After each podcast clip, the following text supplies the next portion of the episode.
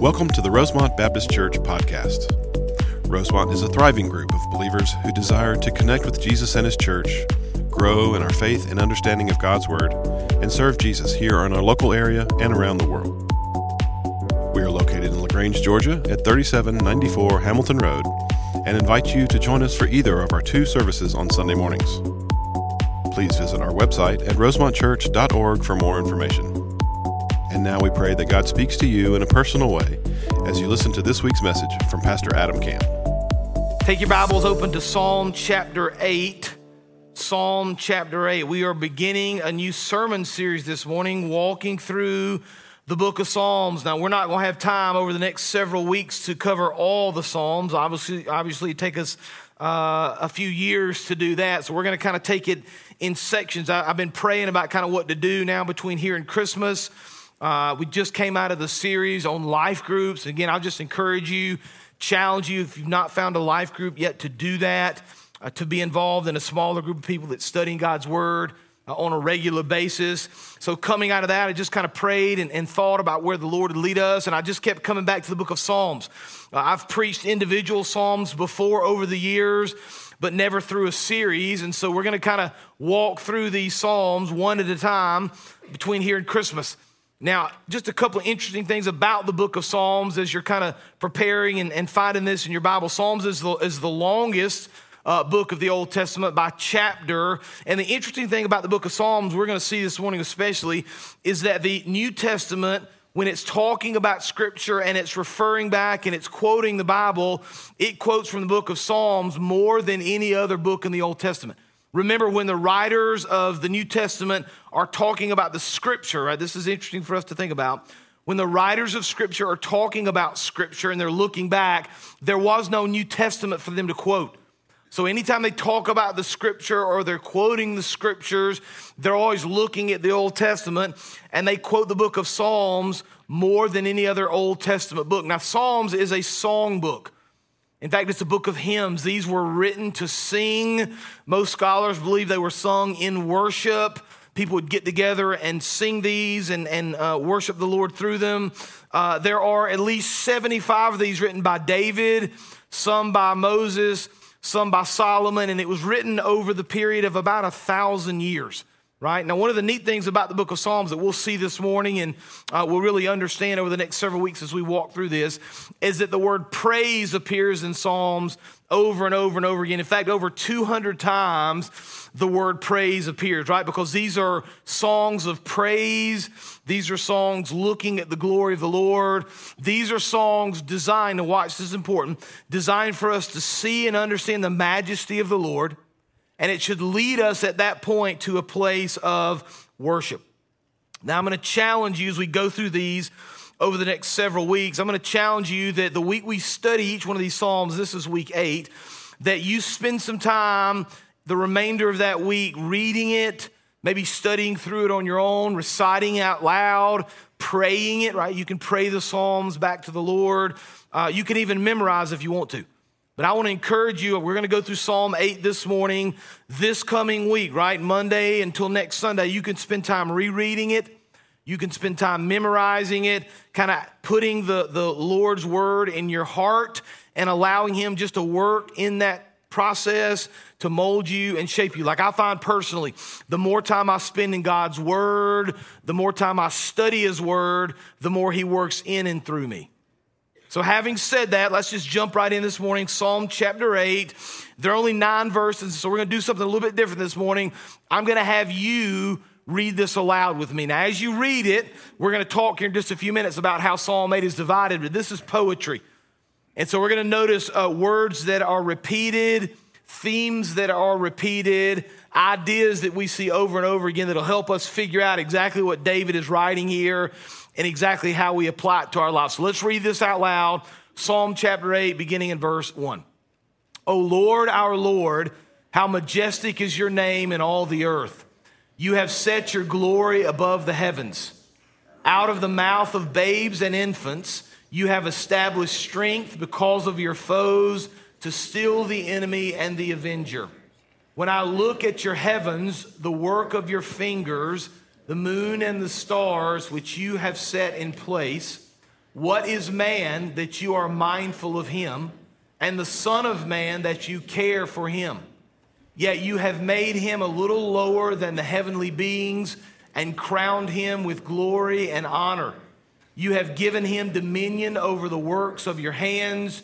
You have put all things under his feet all sheep and oxen, and also the beasts of the field, the birds of the heavens, and the fish of the sea, whatever passes along the paths of the seas. O Lord, our Lord, how majestic is your name in all the earth. Here's the first truth I want you to get this morning. Number one, this is all about praise. It's all about his majesty and power. Number one, we praise the Lord because his glory is displayed in all the earth. We praise the Lord because his glory is displayed in all the earth. Now, this psalm is written by David.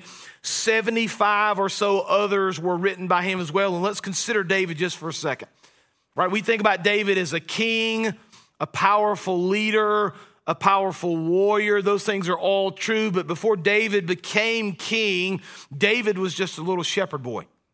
And I just envision David out in the fields at night, alone with the sheep, no lights, of course, pitch darkness, and he's looking up to the stars and he's seeing the majesty and the glory of the Lord. In fact, he writes in Psalm 19, chapter 1 the heavens declare the glory of God, and the sky above proclaims his handiwork.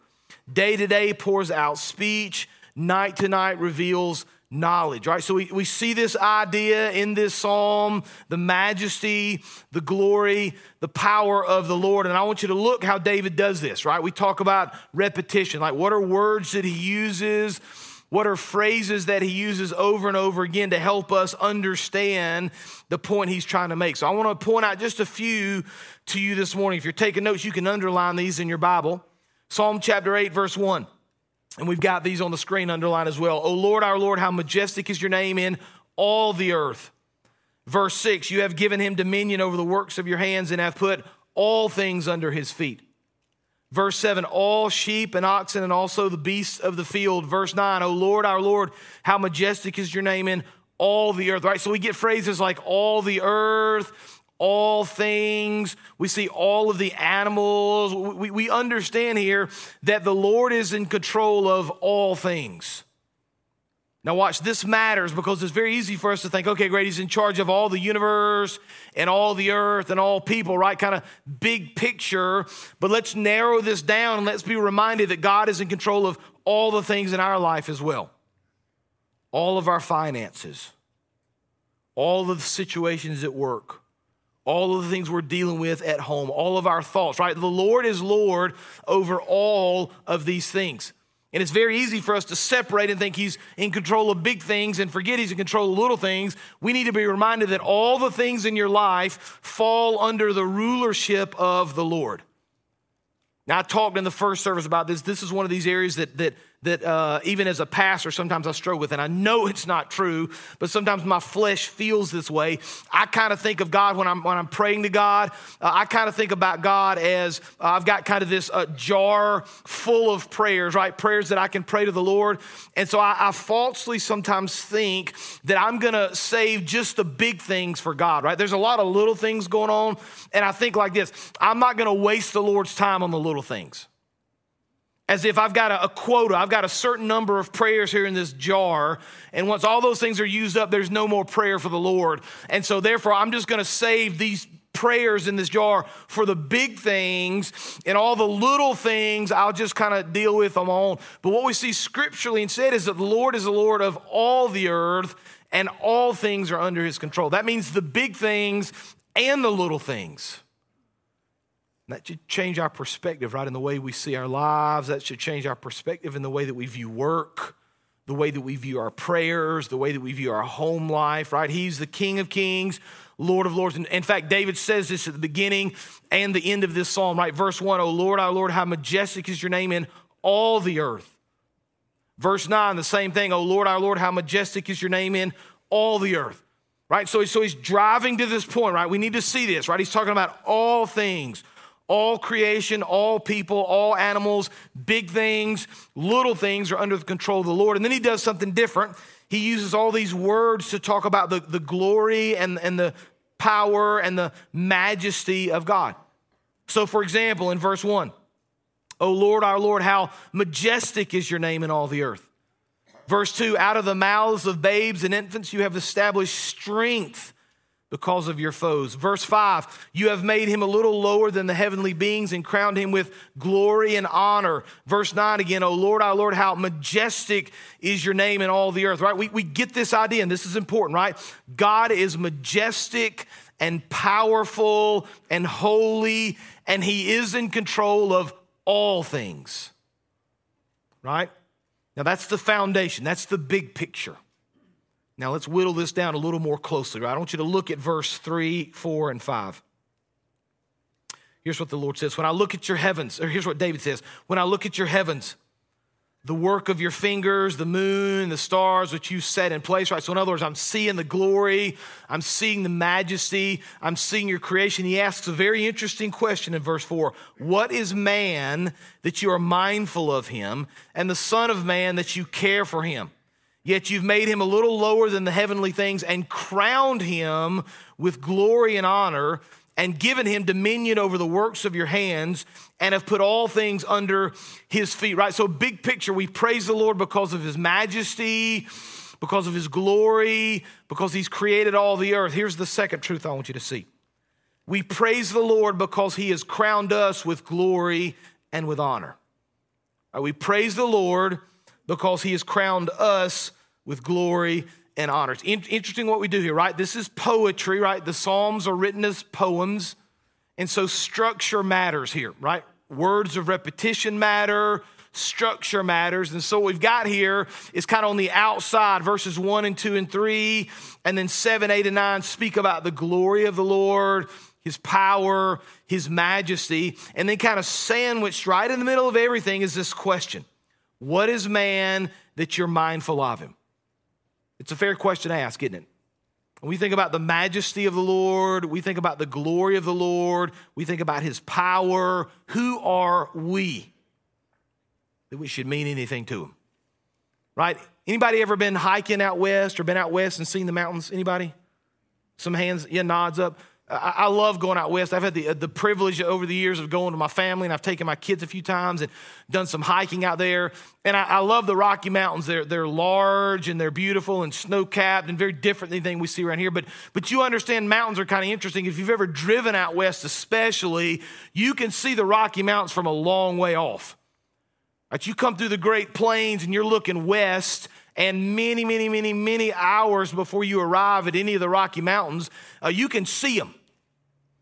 And they're just these tiny little things way out on the horizon. You're like, that's nothing, man. I thought they were supposed to be beautiful and majestic, right? And as you drive closer and closer, the mountains do something kind of interesting. They get bigger and bigger, don't they?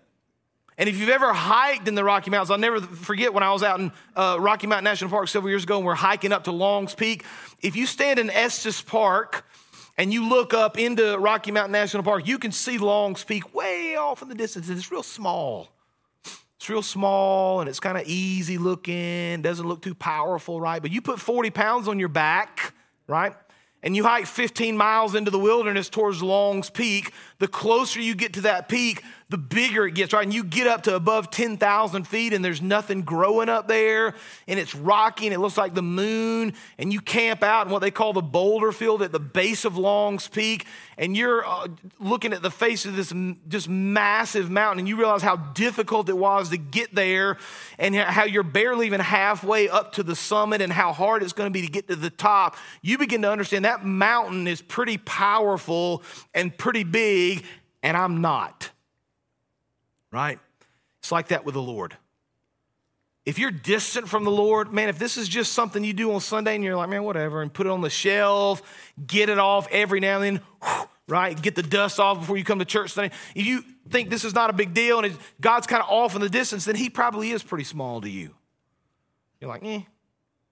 But if you start spending time in His Word and you get to know Him a little bit more, and you begin to understand exactly who he is and you see his power and his majesty and his glory, the Lord becomes more and more majestic and more and more powerful and more and more wonderful and more and more holy. He is God and I am not, right?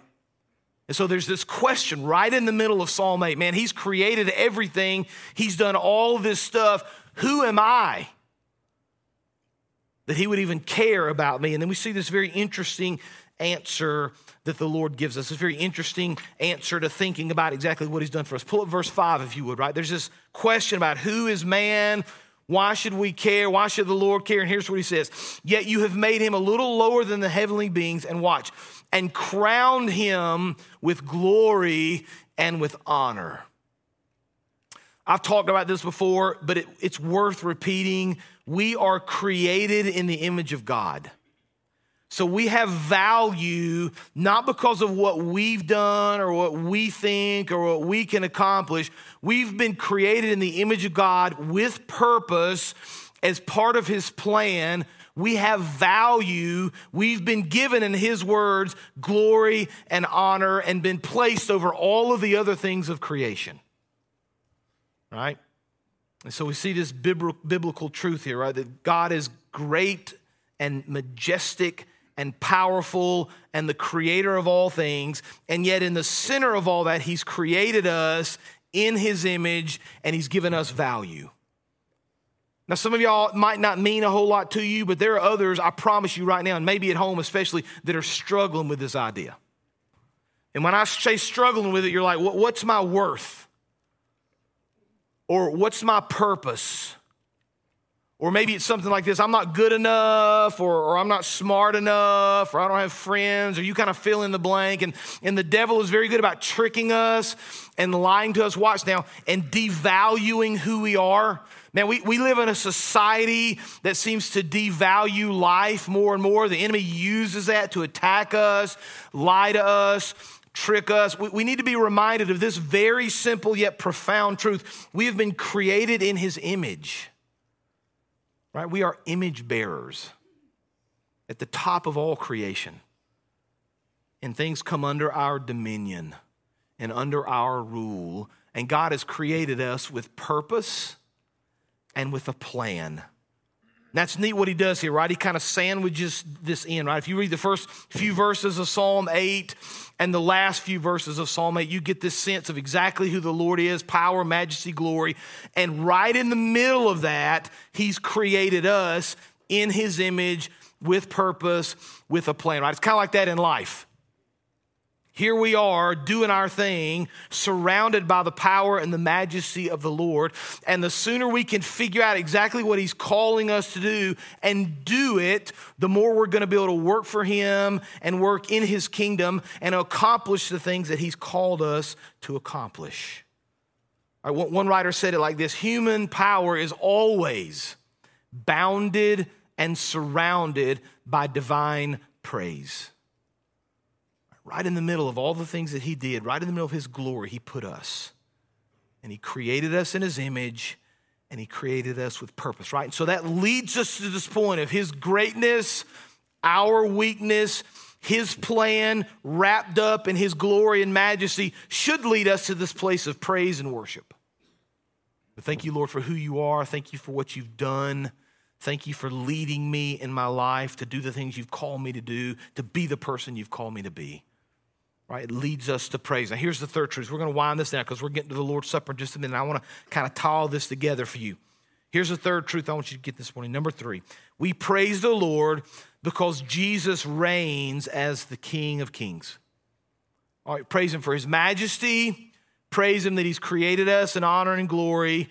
Truth number three, we praise the Lord because Jesus reigns as the King of Kings. Now, some of you might be thinking, now, wait a minute, Adam. This is the Old Testament.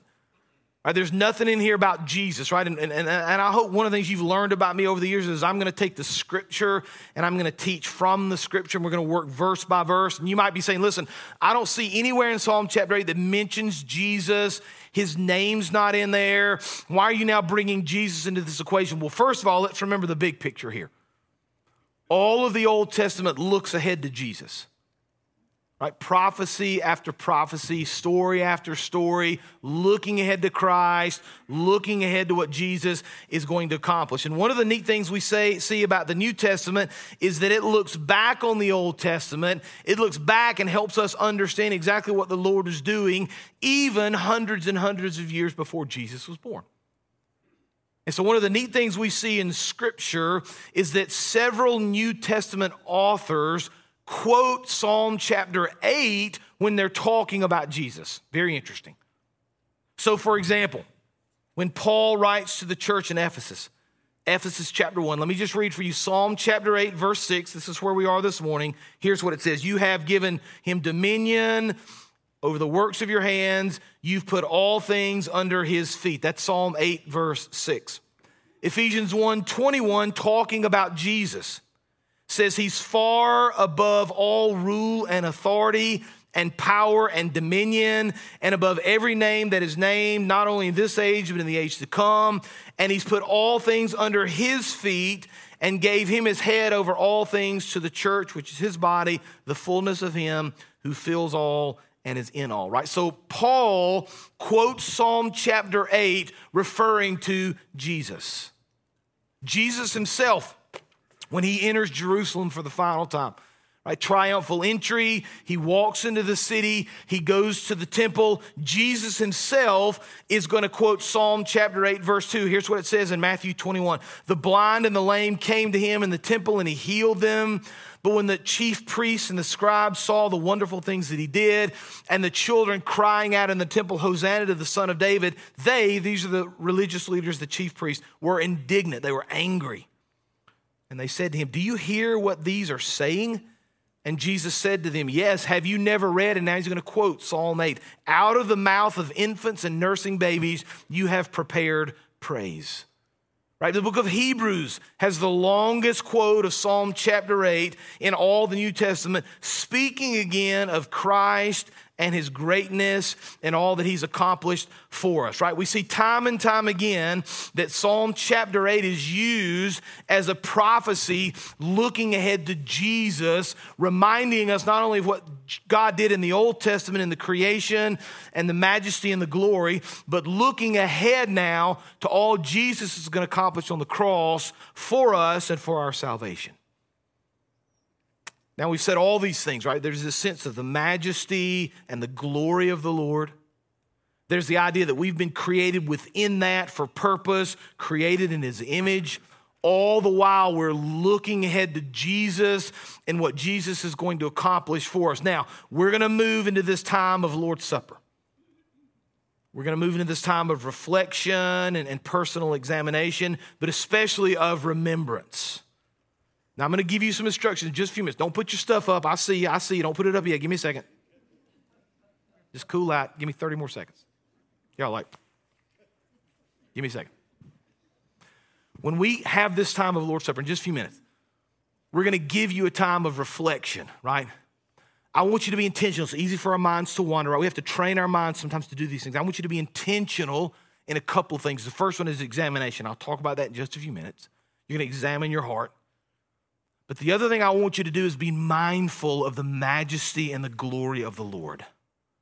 Praising his name for his creation, praising his name that he's created us in his image with purpose, praising his name that from the beginning he had a plan through Jesus to redeem the world back to himself, right? So that leads us to a place of praise and worship and reflection, right? He's the King of Kings, He's the Lord of Lords, He's majestic, He's powerful, He's holy.